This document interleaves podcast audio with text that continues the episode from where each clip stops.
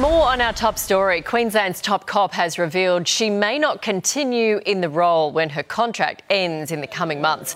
Police Commissioner Katerina Carroll says she is seriously considering her options, and one is not asking for an extension when her five-year contract ends in July.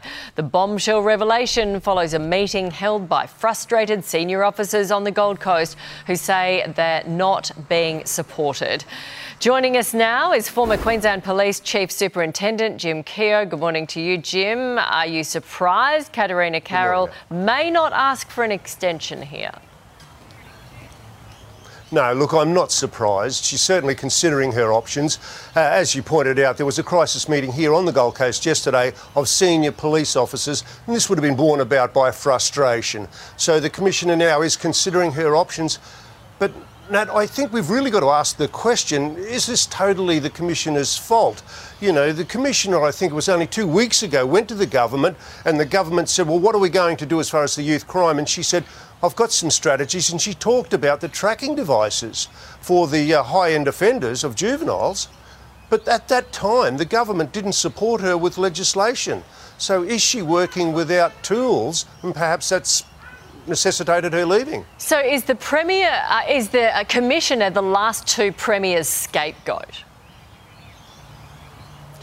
Pretty much. The reality is the legislation hasn't been delivered to support the Commissioner throughout the whole course of this juvenile crime. What we were faced with was rhetoric and spin, time in, time out, and sadly, each time the rhetoric and the spin took to the air, somebody else died. There was no definitive action taken at any stage, and still to date, we haven't got the legislation needed to bring this epidemic under control. Look at again, the tracking devices supported by legislation would have supported the Commissioner.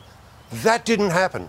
OK, so this, um, we don't want to put words in her mouth, but this feels like code for she's going to go. Where does this leave every rank and file member of the Queensland Police Force today? How do you reckon they're feeling? Well, if she does go, we've got to ask the question, are we really changing the captain on the Titanic? It's as simple as that. For the new Commissioner will have to work with the same laws. What the commissioned officers need to do is go to government and say, these are the laws we need to bring crime back under control here on the Gold Coast, in the interests of the safety of our members, in the interests of the safety of our community. That's what needs to happen. And if the government don't adequately respond, that needs to be taken public-wide. Yep, OK. This is changing by the hour. We'll bring it to you here on Sunrise. Thank you very much, Jim Keogh.